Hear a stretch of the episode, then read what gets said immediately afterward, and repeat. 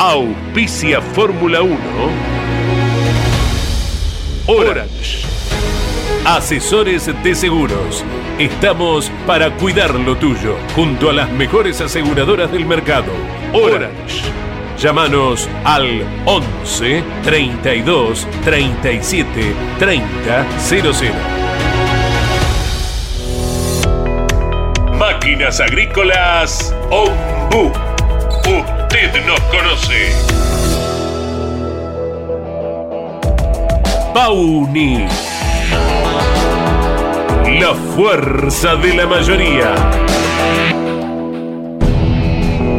Burt. Excelencia y calidad alemana.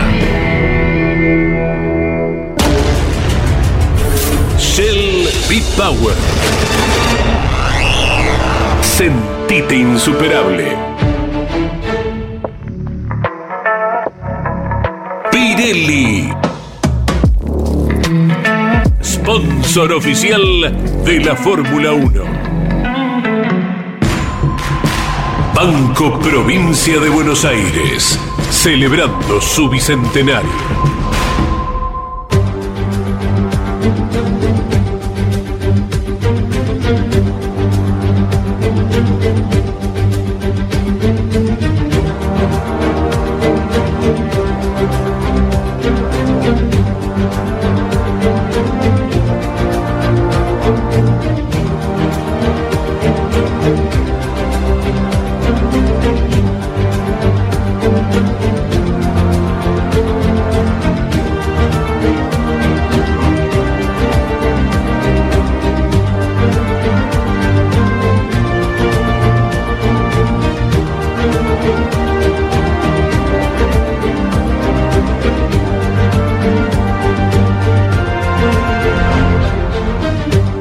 Sé pilotar de otra forma que no sea arriesgada.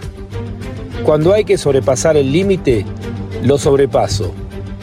Cada piloto tiene un límite. El mío está un poco más allá. Ayrton Senna.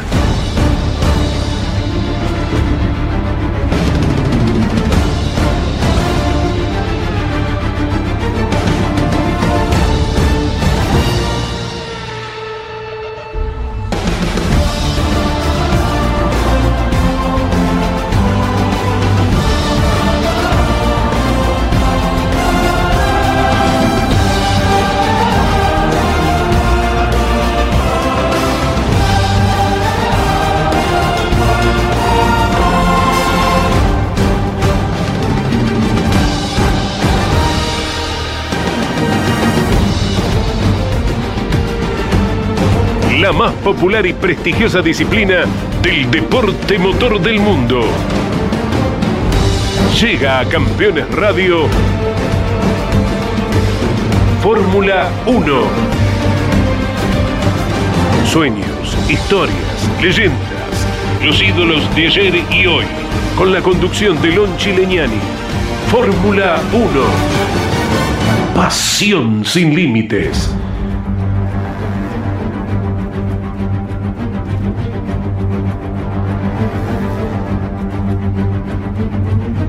Luego de este receso que a principio de año parecía inesperado, eh, todo tuvo que ver con la suspensión este año del Gran Premio de China, porque todavía en ese país en el cual comenzó la pandemia siguen los focos. Eh, comenzamos nuevamente con la acción. El próximo fin de semana. Aquí estamos ya en Fórmula 1, el programa 101, palpitando lo que se viene, que es el Gran Premio de Azerbaiyán. Mañana, en la reunión que tendrán los equipos, se le dará oficialmente la aprobación a las nuevas reglas para las eh, carreras sprint. Azerbaiyán será la primera carrera sprint del año y a diferencia de lo que sucedía hasta ahora, va a haber dos pruebas de clasificación. El día viernes habrá un primer entrenamiento, eh, el estándar, y luego la segunda tanda va a ser de clasificación en el formato habitual, Q1, Q2, Q3, y ahí se ordenará la grilla de partida para el día domingo para el Gran Premio de Azerbaiyán. El día sábado habrá otro entrenamiento y luego una clasificación más corta que va a servir para ordenar la grilla de partida del sprint del mismo sábado. eh, todo el sistema que se va a definir y que a priori se imaginaba con una vuelta lanzada, eh, seguramente va a tener el formato de las tres cortes clasificatorios, pero con tandas más cortas de las que son las clásicas para ordenar la grilla de partida de un gran premio. De esa manera se va a ordenar la carrera sprint, la primera que tendrá la Fórmula 1 en este año 2023. La otra novedad importante es que se sigue avanzando en la organización del Gran Premio de Las Vegas, de la primera carrera que va a organizar Liberty Media, los propietarios de la Fórmula 1. Y también dentro de ese contexto, lo que se ha anunciado es que se ha comenzado a trabajar ya hace un tiempo atrás entre los promotores de los distintos grandes premios de Fórmula 1 para generar intercambio de información y de esta manera mejorar la oferta a cada uno de los espectadores. La idea es no replicar el mismo contenido, sino que cada gran premio tenga su identidad propia, pero que cada uno pueda aprovechar de las experiencias de los otros para poder mejorar la oferta de lo que tienen los espectadores. Y en esto indirectamente hay una crítica a los organizadores del Gran Premio de Mónaco, eh, donde obviamente sostienen que ellos son la tradición, que son la carrera que tiene más de 100 años y que poco tienen que modificar. Sin embargo, eh, la gente de Liberty Media está convencido que Mónaco también tendrá que ayornarse, respaldado en su historia, pero no quedándose en la historia, sino trabajar en proyectos nuevos para mejorar la oferta de un fin de semana de este Gran Premio Clásico. Claro que la idea es eh, sostener de aquí en más 24 grandes premios y la oferta de carreras de países que quieren ingresar a la Fórmula 1 hace que Liberty Media presione a cada uno de los grandes premios para mejorar lo que se le da a los fanáticos de la Fórmula 1. Eh, en estos idas y vueltas permanentes, obviamente, eh, en esa limitante de 24 carreras, que de hecho hubiésemos tenido ya este año si no se suspendía China, eh, bueno, eh, Liberty Media va a presionar para que todos mejoren la oferta de lo que es un gran premio de Fórmula 1 para seguir creciendo como lo han hecho en estos últimos eh, tiempos. Inclusive sostienen que el hecho de tener tres grandes premios en Estados Unidos no perjudica para nada a ninguno de los tres, porque cada gran premio tiene su identidad, su perfil de gente diferente y en un país tan grande, tres grandes premios con distintos tipos de públicos, en definitiva, hace que eh, mejore lo que ofrece la Fórmula 1 eh, dentro de su campeonato mundial. Comenzamos ya a desarrollar el programa 101 de Fórmula 1 aquí a través de Campeones Radio. Bienvenidos a Fórmula 1, un mundo de sensaciones sin límites. Estás viviendo Fórmula 1 en Campeones Radio con la conducción de Lon Chileñani. Fórmula 1.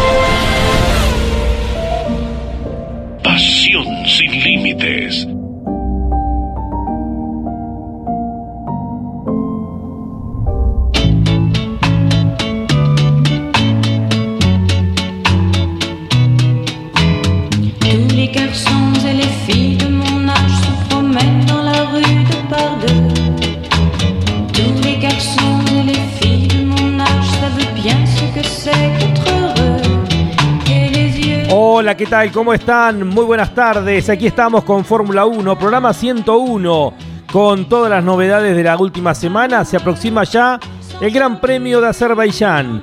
Habilitamos la línea para los oyentes que quieran dejarnos su mensaje al 11 50 54 88 18 11 50 54 88 18. Antes de entrar ya en materia con el invitado del día de hoy, el prestigioso periodista Orlando Ríos desde España. Eh, comparto con ustedes eh, lo que es el trabajo luego de... ¿Cuál fue el accidente más grande del año? A ver, Miguel, rápidamente, ¿se te viene a la cabeza? No, la curva 1 del Gran Premio de Gran Bretaña en Silverstone, el accidente del chino Wang Yu Su. Bueno, o Zhou Wan Yu, porque en realidad se pronuncia primero el apellido en el idioma mandarín. Zhou Wan Yu, recuerdan aquel accidente, luego que se quedara eh, mucho más lento George Russell y que se tocaran y Sou se dio vuelta, hizo gran parte de la curva 1 dado vuelta, gran parte de la recta principal. Y cuando tocó la zona de la Leca, el auto literalmente se clavó y siguió avanzando hasta llegar a las defensas, superó inclusive los neumáticos. Bueno, a partir de eso se trabajó intensamente en los autos para que no se rompa más la jaula protectora que va eh, por detrás de los pilotos. Y también el circuito de Silverstone ha trabajado para ampliar la zona de escape. Se ha ampliado, hay más asfalto en la curva número uno. Luego sí comienza la leca, pero se le da un margen de mayor cantidad de asfalto para intentar que no se claven los autos como sucedió eh, justamente ahí en la grava por parte del el Alfa Romeo del chino y que terminó contra el alambrado. Veremos si en definitiva estas novedades que tienen que ver con el circuito de Silverstone dan resultado en esta evolución permanente que tiene la Fórmula 1 y que obviamente se trata a través de los distintos accidentes que van surgiendo de mejorar para evitar eh, problemas más graves. Ahora sí, nos vamos ya a España. Nos vamos a Madrid para conversar con Orlando Ríos. Orlando tenía mucho para contar los otros días, pero fue tan, eh, tan frenético el programa en esas dos horas que le digo, Orlando, quedó mucho por charlar, así que te vamos a invitar.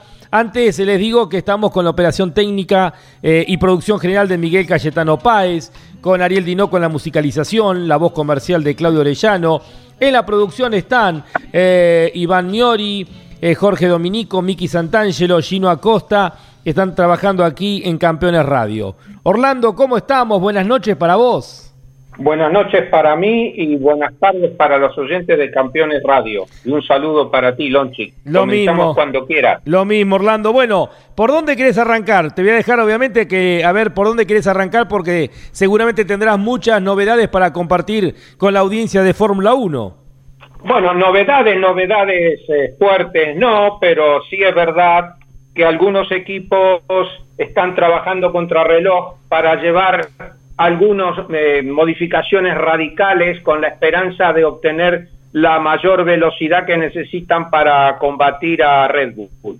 Red Bull es el equipo no solo ganador por chasis o por piloto con Max Verstappen, sino también porque es el más rápido de lejos, sobre todo cuando abre el DRS en las rectas. Em, se le tomó a Sergio Pérez una velocidad suplementaria de 27 kilómetros por hora más con el DRS. El diseño de ese alerón en la última carrera, perdón, en la última carrera no, en la carrera de Saudi Arabia, era un alerón específico para esa pista que tiene una recta bastante larga y evidentemente eso le dio ventaja. No es que hubiera un gran secreto y los otros equipos no adaptaron tanto los flaps o las aletas laterales de sus alerones para aprovechar el efecto DRS. Esta falta de adaptación se debe un poco a que los equipos cuidan el dinero porque tienen un tope para gastar por año y entonces tienen que ir dando prioridades a través del tiempo a distintos aspectos. Evidentemente, New Way eligió hacer un alerón especialmente adaptado, pero eso significa que muy probablemente el mismo alerón se pueda usar, por ejemplo, en Baku, donde eh, hay una recta más larga de la, eh, del campeonato de Fórmula 1 que tiene 2 kilómetros, 2.078 metros.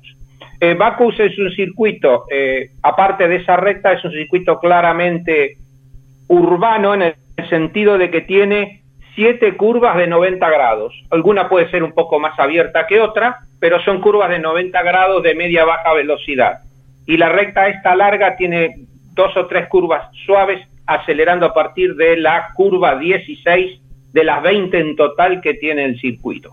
Orlando. Em, sí, no, te, escucho, Lonchi. Te quería preguntar, simplemente para que vos puedas ampliar la información, en este menú que significa la recta más larga del año que tiene la Fórmula 1 en el circuito callejero de Bakú, eh, este menú que vos planteás, eh, los alerones de Red Bull, cuando activan el DRS que marca una diferencia importante de velocidad. Y luego, por otro lado, Mercedes con muy buenos antecedentes allí por la potencia de su motor y Ferrari que obviamente siempre apuesta a la, potencia del motor. ¿Podrán contrarrestar a Red Bull en algo Mercedes y Ferrari? Eh, no creo, sinceramente no creo.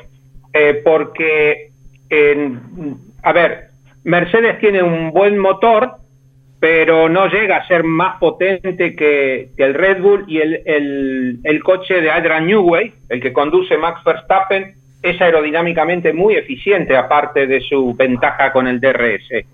Mm, no lo creo. Y por parte de Ferrari, después del abandono del Leclerc por motor, eh, en comienzos de año, eh, han tenido seguramente que quitar algo de potencia para asegurarse una cierta fiabilidad mecánica, porque si no, más adelante en el año les va, les va a pasar que van a tener que eh, largar de más atrás por cambiar los motores. Y esto ya les está produciendo grandes problemas en Ferrari, donde creen que podrán mejorar y presentar un nuevo paquete aerodinámico eh, para la carrera de Imola. Eh, evidentemente, la sorpresa de este año son los Aston Martin, eh, con Fernando Alonso, que ha hecho tres podios consecutivos. está segunda Aston Martin entre los constructores, pero evidentemente Mercedes sí podría apretar a Aston Martin. De hecho, tienen los mismos motores aunque Aston Martin sigue el concepto aerodinámico de Red Bull, puesto que su principal técnico era la mano derecha de Adrian Newey hasta hace un año en Red Bull y evidentemente se llevó las ideas y los conceptos hacia Aston Martin. Eh, Miguel de la es que creo que Ferrari tiene un, año muy difícil porque ha sido el comienzo de año bastante deficiente en casi los últimos, yo diría que 10 años. falta de puntos, abandono, falta de velocidad. Son el tercer o cuarto equipo tranquilamente y eso no es tradición de Ferrari. Tal cual, a esta altura está el cuarto con lo que viene haciendo Aston Martin que lo estaba remarcando. Acá Miguel de Hurlingham, bueno, sí dice hola Lonchi, equipo de Fórmula 1 saludos para el gran Orlando Ríos. Espero que Alonso se luzca en las calles de Bakú con las mejoras. Consulta para Orlando. Mercedes, ¿vuelve a los pontones convencionales o sigue el mismo camino de desarrollo? Mercedes ha dicho que ese, ese llamado concepto del, del podio eh, súper estrecho y con formas animalescas para tener menos resistencia y poder tener una mayor eh, superficie inferior para manejar mejor la, aerodinámica no le ha dado resultados. Y sí están eh, pensando en cambiar eso y ya están trabajando por eso, por esa, por esa dirección, pero no va a estar para Baku, no se ve, no se ve que esté para Baku eso. ¿eh? O sea que Mercedes está en cambiar el concepto y la idea de su coche. ¿Qué ocurrió? Como más o menos habían terminado bien el año 22, continuaron con la, con la idea esta, la que ellos llaman cero po, ¿no? Zero Pod le llaman esa idea de, de pontón cero por, porque sigue la forma de su de sus radiadores, etcétera, que han sido adelantados y puestos toda la forma eh, por la estructura lateral de protección que la adelantaron y la, y la subieron para tener este cero pod, pero van a tener que volver a algo relativamente más convencional. Así que Mercedes está peleando y realmente en Mercedes también tienen este año el tema de la renovación de Lewis Hamilton, que no se sabe si va a continuar, pero es el juego que hace Lewis todos los años o cada vez que tiene que renovar contrato. Por eso también a raíz de Lewis Hamilton también se mueven algunos rumores en el mercado, Lonchi. Claro, él dio señales de que dijo que él quiere terminar su carrera deportiva en Mercedes, ¿no? Quiere ser como Stirling Moss, eh, un, símbolo de Mercedes eh, para Inglaterra. Ahora, Orlando, antes de meternos en los run run del mercado, que ahí tengo algunas informaciones que me han pasado, eh, alguien que vive en España y que trabajaba en el gráfico. Orlando, em, la pregunta, ¿imaginás por lo que estás anticipando que poco va a cambiar en cuanto a performance en Bakú, en Azerbaiyán, un circuito con mucha personalidad y me gusta, es de los callejeros que me gustan? ¿Imaginás que mm, va a ser un statu quo donde poco cambiará, Red Bull dominando, ahí Alonso con el Aston Martin eh, peleando con los Mercedes y detrás eh, podemos ver al Alpine con Ferrari? Eh, sí, ese sería más o menos el orden. Fernando, perdón, sobre todo, bueno, digamos, Aston Martin luchando con Mercedes para establecer un orden, esa va a ser la gran pelea durante todo el año, y luego Ferrari que probablemente no es imposible que recupere terreno, pero yo por de momento los veo los veo por detrás porque es un coche que tiene bastante resistencia aerodinámica. O sea que para cambiar eso no es tan fácil. Eh, para Imola sí se prevé un paquete aerodinámico radical de, Ferrari. Eh, luego, más atrás ya comenzamos, por ejemplo, tiene, tenemos la crisis de Alpine, que era el cuarto equipo el año pasado y está sexto este año, solo ocho puntos después de tres grandes premios. Eh, ha sido ampliamente superada por Aston Martin. El, digamos, el golpe es mayor porque Fernando Alonso se fue del equipo y ahora está muchísimo más adelante con otro coche, con lo cual eh, se, no, se puede decir que Alonso acertó y lo dejó ahí atrás, eh, lamiendo las heridas a Alpine, que es algo ya, digamos, que la situación es difícil para la gente de Omar Safnauer, que es el jefe del equipo, ¿no? Sí. Y estamos realmente, Aston Martin, en, perdón, Aston Martin, Alpine encima tuvo el problema en la última carrera de Australia, donde se tocaron Gasly y Ocon en la tercera largada, eh, sobre todo por, por el un empecinamiento de, empecinamiento de, de Ocon, que suele siempre tener problemas y roces coche a coche con los compañeros. O sea, Ocon no, no admite que, que Gasly le, le, moje la oreja, ¿no? Ahora, Orlando, no, es mentiroso el resultado de Alpine. Te, decía, no es mentiroso el resultado de Alpine en el campeonato porque tranquilamente se podrían haber llevado mínimo 10 puntos de Australia. Van a tener que trabajar entre. uno lo imaginaba a priori, Ocon es difícil.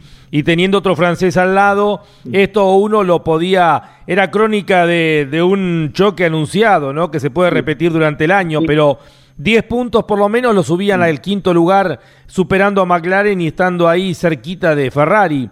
Eh, 10 puntos 11 mínimo, ¿no? Eh, ¿Imaginás que va a ser el gran problema que va a tener Alpine durante el año? Calmar eh, lo que puede ser a los dos gallos franceses que quieren ser los número uno?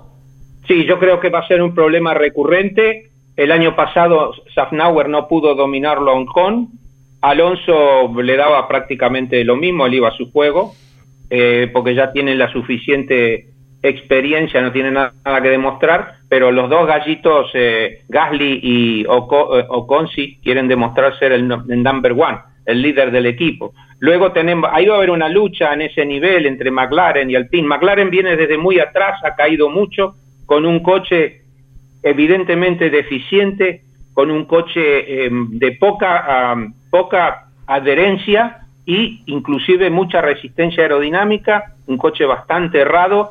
De hecho, se ha renovado, digamos, la estructura del equipo. El nuevo jefe del equipo, Andrea Stella, es de Ferrari, que es un ingeniero, y eh, han tomado, digamos, una nueva estructura en la cual la, parte aerodinámica, la parte ingeniería y la parte concepto de coche, que serían las tres grandes divisiones en las que se, se divide toda la organización de la Fórmula 1 en la fábrica, reportan a él y él, que es un técnico, va a tomar las últimas decisiones en común acuerdo con sus técnicos. La parte aerodinámica está dirigida por Prodromo, que era en mano derecha de Andrea Newey hace años, pero que evidentemente eh, también tiene sus debilidades, ¿no? Porque el coche no le ha salido bien, bien, bien. Y luego tenemos eh, un buen técnico muy apreciado que era en Ferrari, que se llama David Sánchez, que está en la parte de concepto y desarrollo, y hay que ver qué pueden hacer con este nuevo McLaren, que se espera que tenga una nueva carrocería a partir de Imola. Así que. Correcto. Orlando. Va y, a estar la lucha con el Y de los cuatro de atrás, eh, Haas parecía tener una ventaja en relación a Alfa Romeo, a Alfa Tauri y a Williams, que están complicados, especialmente Alfa Tauri y Williams. Pero en esta apuesta de dos pilotos con experiencia, ya el año pasado, con la deserción del ruso, llegó Kevin Magnussen, que sumó buenos puntos. Hizo la apuesta por Nico Hulkenberg en lugar de Mick Schumacher. Y resulta que ahora Hulkenberg lo está paliciando Magnussen. Sí, eh, Magnus estaba, eh, bueno, en los boxes de Australia se veía a un Magnussen bastante apagado. Había, se había revitalizado al volver a la Fórmula 1 y realmente superarlo a, la Mick Schumacher, que tampoco es una gran referencia, aunque sea el hijo de un gran campeón, pero no tiene la obligación de ser tan bueno como el padre, no nos equivoquemos. Y eh, realmente Hulkenberg otra vez demuestra que merece estar mucho más arriba de lo que realmente ha estado en su carrera de Fórmula 1 debido un poco a su carácter, digamos, de no, de no ser un tipo, digamos, que no, no le da palmadas al hombro a nadie y tampoco busca publicidad, no tiene enganches comerciales y eso realmente lo perjudicó bastante. Halkenberg en este momento ya supera por varios puntos a Magnussen, 8 contra 7, le, también le superan las pruebas de clasificación ampliamente y si Haas mantiene ese nivel y mejora un poco el coche, podrá estar peleando quizás en las mejores condiciones arrimarse un poco a McLaren o, o Alpine. Williams ha mejorado su coche este año, ha entrado por primera vez en una Q3 y eso le, da una cierta esperanza, pero eh, lo máximo que puede apuntar el constructor de gran fama en el pasado es superar a Alfa Tauri, que también ha tenido un gran bajón, el segundo equipo de la marca Toro Rosso. Parece que hubiese un cierto desinterés. Se han abierto mucho de la, del asesoramiento tecnológico que le podía dar eh, Red Bull, a pesar de ser primos hermanos y tener el, el, mismo propietario, que está muy, muy bajo Alfa Tauri. En cuanto a Alfa Romeo, realmente ya están mirando hacia el futuro. Se habla de que eh, Botas podría tener un compañero interesante, que si no consigue Daniel Richardo quedarse en Red Bull para reemplazar a Sergio Pérez el año que viene, Richardo podría tener un contrato adelantado porque para Audi sería una buena adquisición por la experiencia. Claro. Audi necesita entrar y pisar fuerte con experimentos con pilotos experimentados y seguros, y Richardo, más allá de su bajón o de sus problemas que tuvo en McLaren, eh, es un piloto sólido y si tiene la oportunidad de ganar o sacar grandes puntos, sabe hacerlo. Así que en cuanto, ese es más o menos el, panorama que tenemos con la, con la carrera al sprint, con esa práctica de solo una hora donde no hay mucho tiempo para comprobar el rendimiento de las cuestiones aerodinámicas, de ahí que no todos los equipos llevan digamos, lo, lo, máximo que han podido desarrollar, sino que lo postergarán para Imola. Y eh, el viernes tendremos una Q1, una Q2 y una Q3, y luego ya con eso quedará el orden para la carrera del domingo, mientras todos rezan que la sprint a 15 vueltas del sábado no se le rompa demasiado los coches.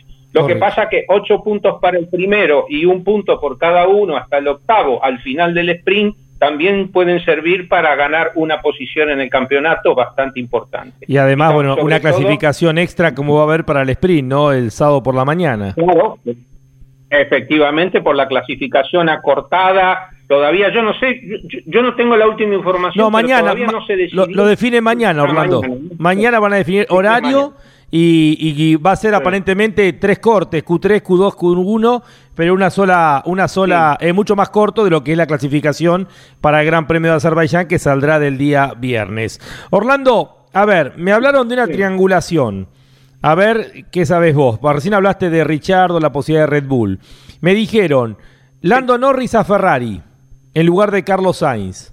Sainz a Red Bull, en lugar de Checo Pérez y Checo Pérez a McLaren en lugar de Lando Norris. ¿Qué sabes al respecto?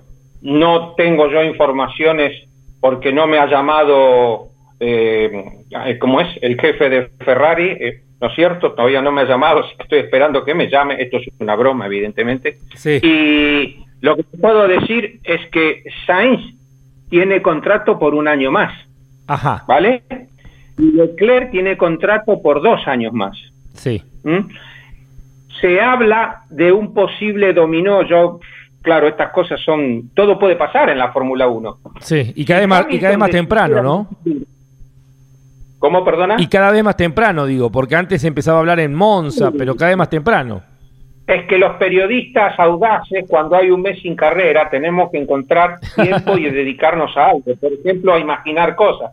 No ha sido mi caso, pero unos, algunos se eh, imaginan que si Hamilton se retirara, el movimiento dominó lógico, porque sí ha habido consultas bastantes, es de Norris a, perdón, de Norris, de Leclerc a Mercedes junto con Russell. Esto abre una plaza en Ferrari. ¿eh? Entonces, sí, también ha habido consultas y Norris no lo ha negado de que Ferrari ha conversado con Norris para que ocupe una posible plaza que quede que podría ser que fuese eh, Sainz, ¿no es cierto? Correcto. Y que Sainz fuese a Red. Bien, a ver, ahí ya es una cuestión, digamos, de dinero o de carácter. Si Sainz fuese a Red Bull, ya sabe que inevitablemente va a ser un segundo piloto, eh, digamos, poco respetado. En Ferrari, Sainz, digamos, si Leclerc es más rápido y puede haber, digamos, preferencias por Leclerc, son más o menos lógicas y no lo y no lo humillan para nada y cuando Sainz tiene su oportunidad se la dan como ha ocurrido en algunas carreras que lo han respetado. En cambio, sabe que si va a Red Bull no lo van a respetar.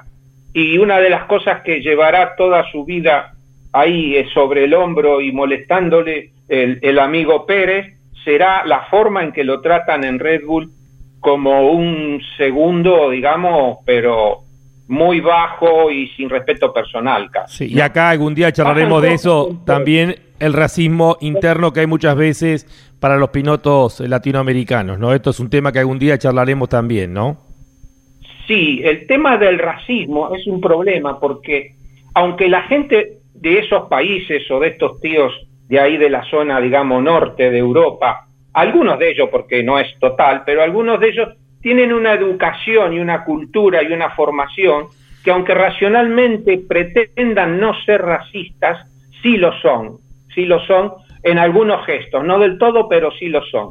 Y Pérez, eh, bueno, eh, eh, si tú ves, a, si conocieras a Helmut Marco, que es que sería, yo creo que Helmut Marco estaría muy, muy bien en la preguerra en Austria y sería uno de los que habría abrazado a quienes vinieron a anexar Austria a Alemania ¿eh? en 1938, creo que fue. Sí, hubiese, hecho la, hubiese estado ahí en primera fila.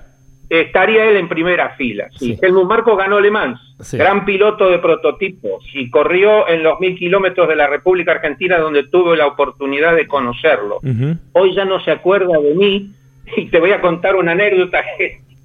la, eh, a ver, no sé si esta la he contado antes, Lonchi. A ver, dale. Yo lo encontré en el Gran Premio, en el gran premio de, la, de, Austria del año pasado, cuando su noda tenía severos problemas psicológicos, que lo sigue teniendo. Sí. Y como yo me dedico al coaching de pilotos y algunos pilotos he podido enderezarlos y, y reconducirlos, tanto técnica como mentalmente, dije, mire, ¿no le interesaría si su nada necesita, yo podía ayudarle, quiere que hablemos? Me miró con una cara como de, pero por favor, ¿de qué, me habla de eso? ¿A qué se atreve usted? Se dio vuelta y se fue. Este es el amigo Marco. O sea, que imagínate cómo tratará a Pérez, ¿no? No, y ¿te acordás cuando quería, cuando empezó el tema del COVID, quería hacer una especie de campo eh, donde meter a todos los integrantes del equipo, de los equipos Red Bull, y que se contagiaran todos para que tuvieran defensas. Algo, digamos, con una una línea, digamos, bastante aproximada a lo que podía ser eh, aquella forma de pensar de la Segunda Guerra Mundial por parte de los nazis, ¿no?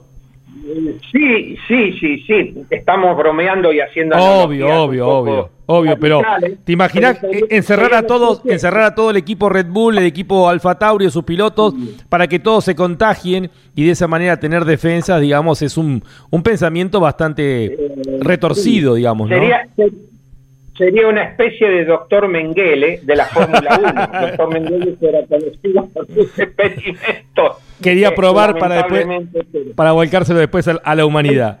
Eh, Orlando. hay seres humanos para dar y tomar, sí. La última. Vienen dos módulos de carreras consecutivas. Azerbaiyán-Miami con una semana de diferencia, dos callejeros bien diferentes uno del otro.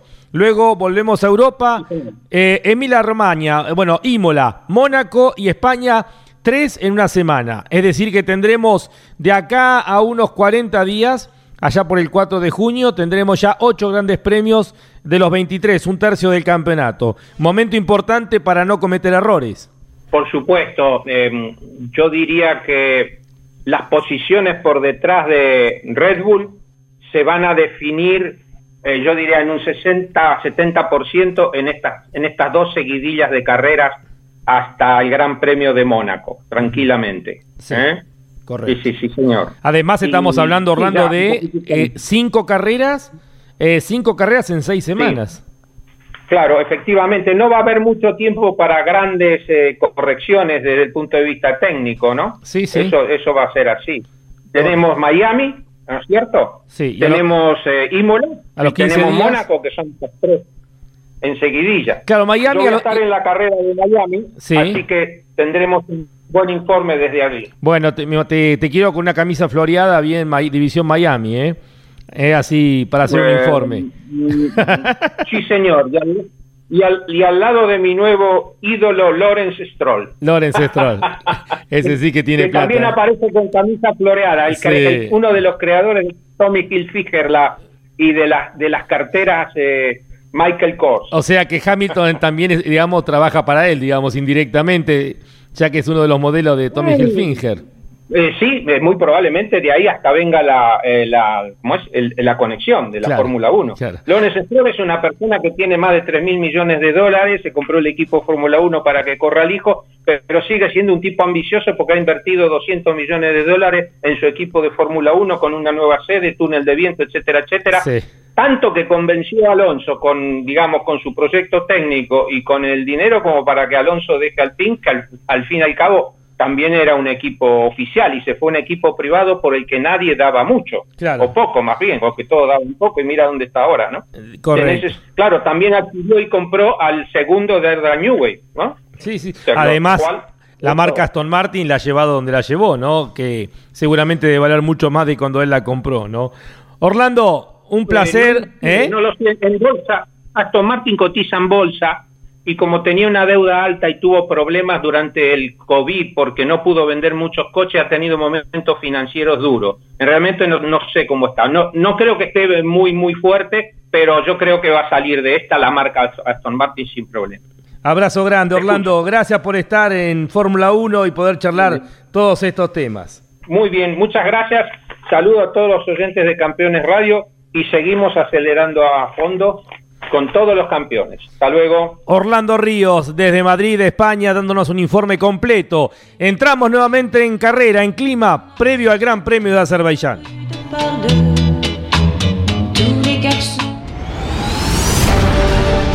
Estás viviendo Fórmula 1 en Campeones Radio con la conducción de Lon Chileñani. Fórmula 1. Pasión sin límites.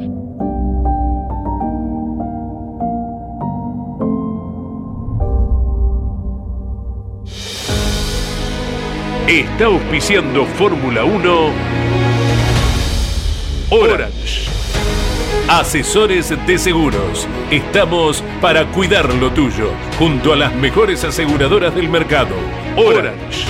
Llámanos al 11 32 37 30 00. Máquinas Agrícolas Ombu. Usted nos conoce. Pauni la fuerza de la mayoría. Burt. Excelencia y calidad alemana. Shell B-Power. Sentite insuperable. Pirelli sponsor oficial de la Fórmula 1. Banco Provincia de Buenos Aires, celebrando su bicentenario.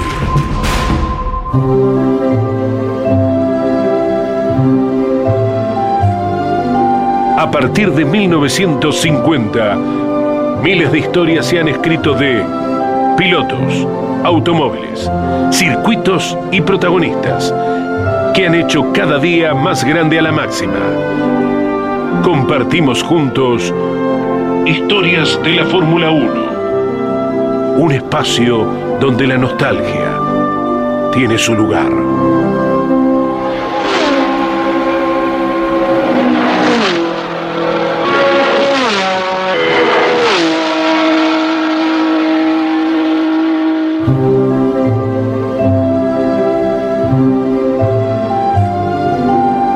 Hoy nos vamos al 13 de mayo del año 1956. Hace 67 años. Se corría no a fin de mayo, sino a mediados de mayo, el Gran Premio de Mónaco, segunda carrera de las ocho previstas en ese campeonato. Eran 100 vueltas al circuito de 3.145 metros para totalizar 314 kilómetros 500 metros de carrera, es decir, 10 kilómetros más de lo que es un Gran Premio actual, pero más de 50 kilómetros en comparación con lo que se corre habitualmente en Mónaco, que son 260 kilómetros de carrera. Luigi Musso y Juan Manuel Fangio habían ganado en la apertura del año en Argentina compartiendo el auto. Era el 22 de enero de aquel año. Jean Verá, el francés, con la Maserati, era el puntero del campeonato porque entre Musso y Fangio tuvieron que repartirse los puntos y quien había sido segundo en esa carrera, Jan Verá, era el líder del campeonato. Casi cuatro meses después se corría la segunda fecha. Juan Manuel Fangio, con la Lancia Ferrari, queda primero en clasificación, con minuto 44 segundos, a casi 109 kilómetros de promedio. Segundo era Stirling Moss con la Maserati, a seis décimos. Tercero, Eugenio Castellotti, el italiano, con otra de las Ferraris, a nueve décimos. Solo 14 autos comenzaban este gran premio, ya que se retiraban los BRM de Mike Horton y Tony Brooks luego de haber roto sus motores. Habían quedado décimo y décimo terceros en clasificación. 14 autos largaban el Gran Premio de Mónaco y en la vuelta 2, Fangio se despista en la curva número 1. Fue un gran premio especial, raro. Fangio cometió dos errores en un mismo gran premio. Ese primer despiste donde dañó el lateral de la Ferrari D50. Las imágenes muestran el pontón del auto golpeado, dañado. Eh, luego de ese despiste también se despistan otros dos pilotos detrás de Fangio. Harry Shell con el Vanguard y Luigi Musso con otra de las Ferraris. Fangio logra seguir en carrera, Shell y Luigi Musso quedan a un costado del camino. En la punta, Stirling Moss había superado a Fangio en la misma largada, que había quedado segundo Peter Collins y noveno quedaba finalmente Juan Manuel Fangio. Peter Collins había hecho también una gran largada del octavo puesto avanzando hasta el tercer lugar. Juan Manuel Fangio cae al quinto lugar luego de ese despiste. Stirling Moss era el líder con la Maserati, segundo Peter Collins con la Ferrari, tercero Jan Verá con otra de las Maserati. Fangio desde ese quinto lugar en la vuelta 3 avanza hasta la segunda posición en la vuelta 32 y comienza una lucha directa con su compañero de equipo el inglés Peter Collins, el joven inglés Peter Collins. Se superan en un par de oportunidades mientras que Stirling Moss estaba en otra carrera. Pero en la vuelta 40, allá por el 40% de la carrera, se Juan Manuel Fangio se vuelve a complicar y se despista por segunda vez. Y esto lo lleva al abandono en boxes, rompe todo el frente del auto. Curiosamente, Fangio en 40 vueltas había cometido dos errores con su Lancia Ferrari. En la vuelta 55, el líder era Stirling Moss, segundo Jan Verá, haciendo el 1-2 para Maserati. Tercero era Peter Collins, el mejor de los pilotos Ferrari. Pero hay una orden de equipo se le, le ordenan a Peter Collins ingresar a boxes y cederle el auto a Fangio. Eugenio Castellotti toma el auto reparado de Fangio, que también vuelve a la carrera. Era una particularidad de aquella época. Podían intercambiarse los autos entre los compañeros de equipo. De ahí en más, Juan Manuel Fangio comienza a volar en el auto de Peter Collins. Bate tres veces el récord de vuelta. E inclusive hace el récord absoluto de carrera en el último giro, en la vuelta número 100, con minuto 44 segundos 4 décimos, a solamente 4 décimas de su récord en clasificación. Gana Stirling Moss con la Maserati, segundo queda el binomio Peter Collins, Juan Manuel Fangio, a 6 segundos un décimo. Tercero, Jan Verá con la Maserati a una vuelta. Y cuarto, el auto de Fangio manejado por Eugenio Castellotti a seis vueltas del líder. Solamente seis, cuatro autos terminan la carrera. Y Fangio figura en el clasificador como segundo y como cuarto. En el campeonato, Jan Verá estaba como líder con 10 puntos, sin haber ganado, pero por el reparto de puntos. Y Fangio quedaba segundo con nueve puntos de diferencia, siendo tercero Stirling Moss con ocho. Una particularidad, Juan Manuel Fangio en un campeonato normal hubiese abandonado las dos carreras, la de Argentina y la de Mónaco. A pesar de ello, quedó primero y segundo respectivamente con el auto de su compañero de equipo. Así era la Fórmula 1 de aquellos tiempos, que permitía esto que luego fue obviamente prohibido. Así es la Fórmula 1, un cofre lleno de recuerdos, un cofre para abrir y disfrutar.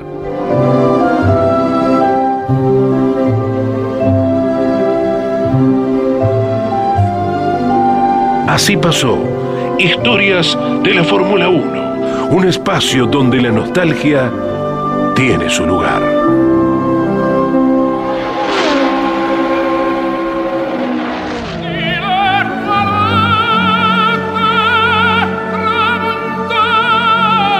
Enzo Ferrari creó una marca de automóviles. El tiempo y los tifosis del mundo la convirtieron en leyenda.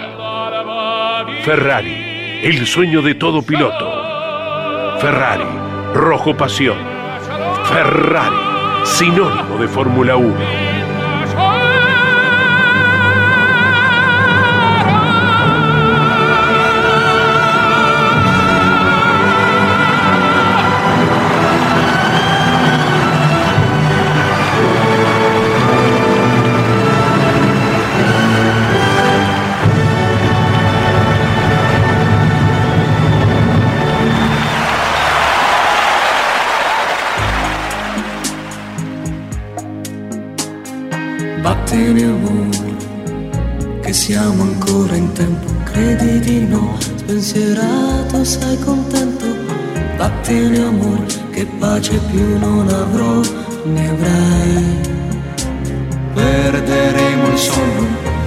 In questo spazio siamo tutti italiani, benvenuto al spazio Ferrari. Y Ferrari está pasando días eh, preocupantes, eh, las estadísticas no lo ayudan eh, y uno se respalda inevitablemente en los números. A partir del 2010 comenzó este sistema de puntaje que tiene hoy la Fórmula 1, se le agregó hace un par de años atrás el récord de vuelta, pero el puntaje base sigue siendo el mismo. Y si uno mira desde el año 2010, luego de tres grandes premios, nunca en esta historia de, reitero, desde el año 2010, en estas 14 temporadas que ha transcurrido, Ferrari había sumado tan pocos puntos luego de tres carreras.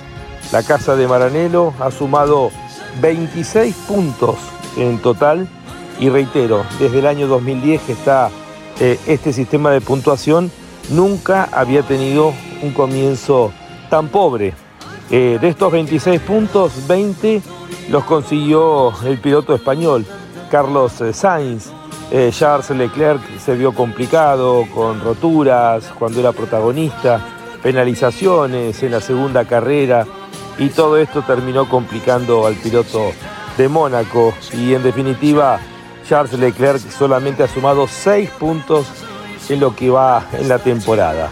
Ha dicho Carlos Sainz que se encuentran muy decepcionados por el comienzo de temporada, no esperaban que fuera así, más teniendo en cuenta cómo había arrancado Ferrari el año pasado, el año 2022, que obviamente esperan mejorar, pero que estos son golpes anímicos que en un mundo Ferrari siempre tan eh, polémico, eh, tan exacerbado, bueno, obviamente no juegan a favor. Ferrari va a Azerbaiyán apostando por los motores, por la velocidad de sus motores, tratando de ser nuevamente protagonista porque lo necesita y mejorar justamente esa marca, reitero que desde el año 2010 nunca se dio tan pocos puntos en el comienzo de un año. Ferrari Rojo Pasión.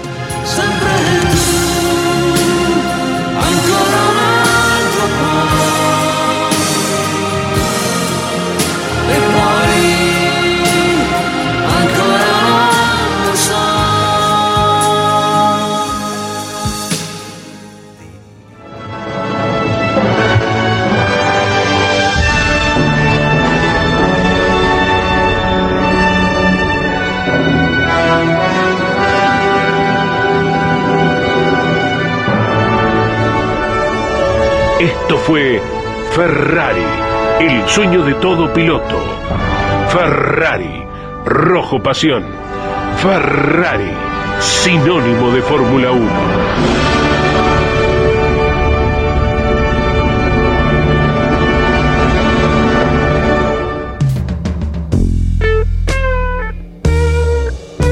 Vamos con algunos mensajes de los oyentes. Hola Lonchi, saludos de Punta Alta. Ojalá que Aston Martin gane por primera vez en el año. Sería la primera vez en la historia que ganaría Aston Martin en la Fórmula 1. En Bakú, en Azerbaiyán, con las mejoras. Abrazo grande para Alessandro Durán. Sería la primera victoria en su historia, Alessandro, si se diera, ¿no? Esta particularidad. hola Lonchi, buenas tardes. Con retraso, feliz 100 programas y vamos por muchos más. Podremos ver un ganador nuevo en Bakú, dado que en las cinco ediciones tuvimos cinco ganadores distintos. Richardo, Hamilton, Bottas, Checo Pérez y Verstappen. Saludos a todos los campeones. Daniel Yani de Firmat Santa Fe. Buen dato. Eh, Daniel Yani. Eh, fueron cinco ediciones o hay una anterior del Gran Premio de Europa. Ahora me dejaste con la duda, Daniel.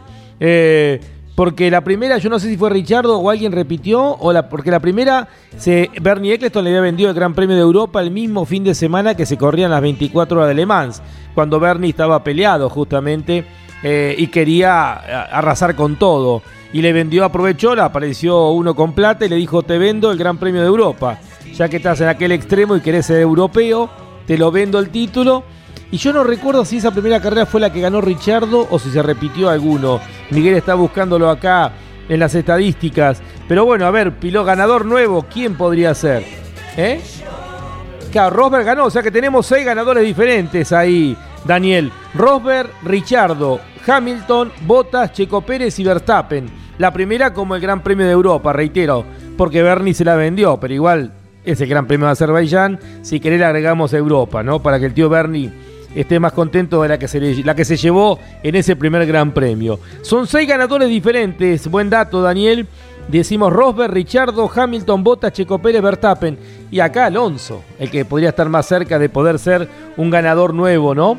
Eh, ¿Ganará Alonso y será el séptimo ganador diferente sobre siete ediciones o habrá alguno que repita? Bueno, veremos qué pasa. Hola Lonchi, querido, soy Walter de Quilmes, quería felicitarlos por los 101 programas, excelente el programa anterior y buena, Forza Ferrari. Gran saludo a todo el equipo, campeones y mi admiración para todos ustedes. Abrazo grande, gracias Walter desde Quilmes, para todos los oyentes que se han comunicado eh, durante el programa del día de hoy. Bueno, George Russell contradice a Orlando Ríos. Dice que se avecinan grandes cambios para Mercedes. Russell llega muy esperanzado tras probar las mejoras de Mercedes que va a introducir en su auto de Fórmula 1 del año 2023 para las próximas carreras. Dice que han trabajado muchísimo antes del Gran Premio de, Azerbaiyán, han trabajado en el simulador de Mercedes para preparar los siguientes pasos con la adaptación del W14B, así se va a denominar este auto ya modificado que aparentemente ya presentaría eh, justamente Mercedes en el Gran Premio de Azerbaiyán en Bakú. Dice, realmente no leo las noticias todos los días, no sé lo que están diciendo de otros equipos, pero vinimos a ganar tanto las carreras como el campeonato y ahora no estamos para nada en esa posición. Sin embargo, puedo decir que se avecinan grandes cambios, estamos trabajando bastante en esos cambios. Probablemente hemos encontrado más en las últimas dos o tres semanas que en todo el último año. Esto ha dicho eh, George Russell, uno de los dos pilotos Mercedes, dice que estamos definitivamente, estamos avanzando en la dirección correcta en este momento. Bueno, veremos a ver si aparece una sorpresa que le vendría muy bien a la categoría con George Russell y con Mercedes, peleando allí de igual a igual con el equipo Red Bull que ha tomado la, la punta en el comienzo de este campeonato. Ahora vamos con el cierre. Fui a buscar el tema que ha puesto nuestro eh, coordinador general, Ariel Dinoco, eh, de música. Van a escuchar la música de Aisel Mamadova, conocida artísticamente como Aisel. Es una cantante, compositora, arreglista y pianista azerbaiyí. Eh, mm, Aisel Mamadova, conocida como Aisel, es la cortina que va a sonar porque ya entramos de lleno en el clima del Gran Premio de Azerbaiyán.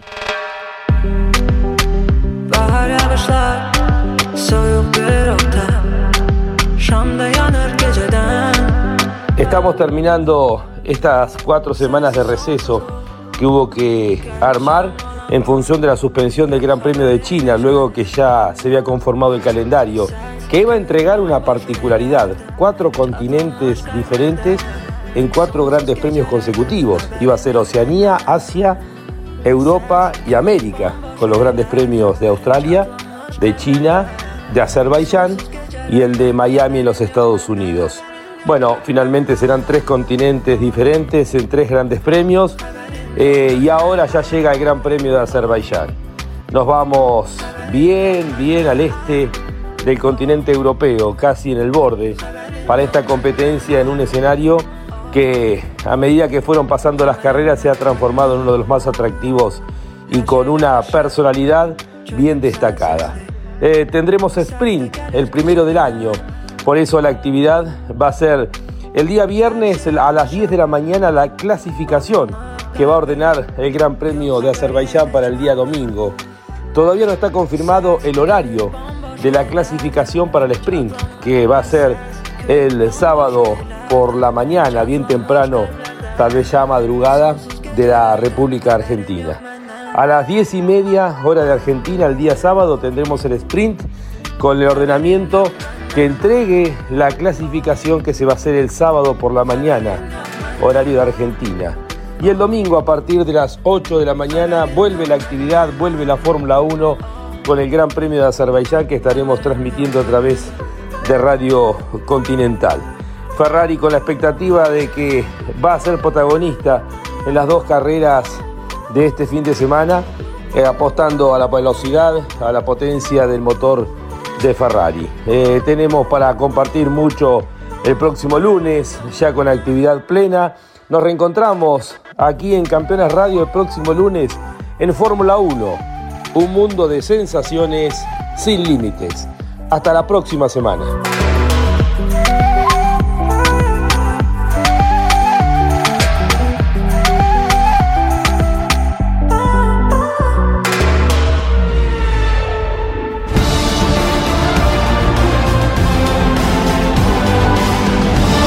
Esto fue Fórmula 1.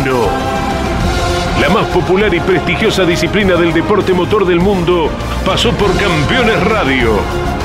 Fórmula 1. Sueños, historias, leyendas, los ídolos de ayer y hoy. Con la conducción de Lon Chileñani. Fórmula 1. Pasión sin límites. Hasta la próxima semana.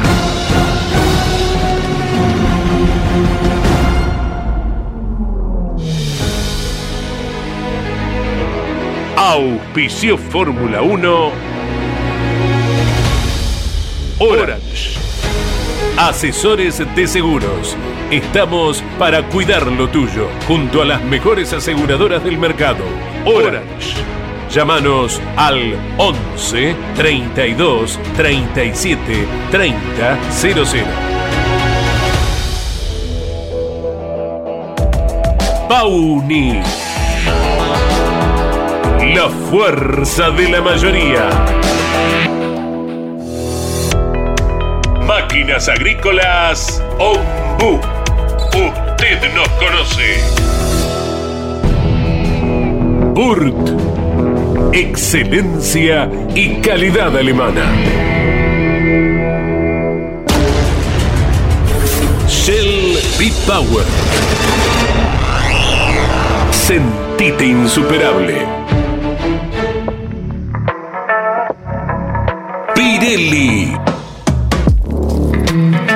Sponsor oficial de la Fórmula 1. Banco Provincia de Buenos Aires, celebrando su bicentenario. Campeones Radio. Una radio 100% automovilismo.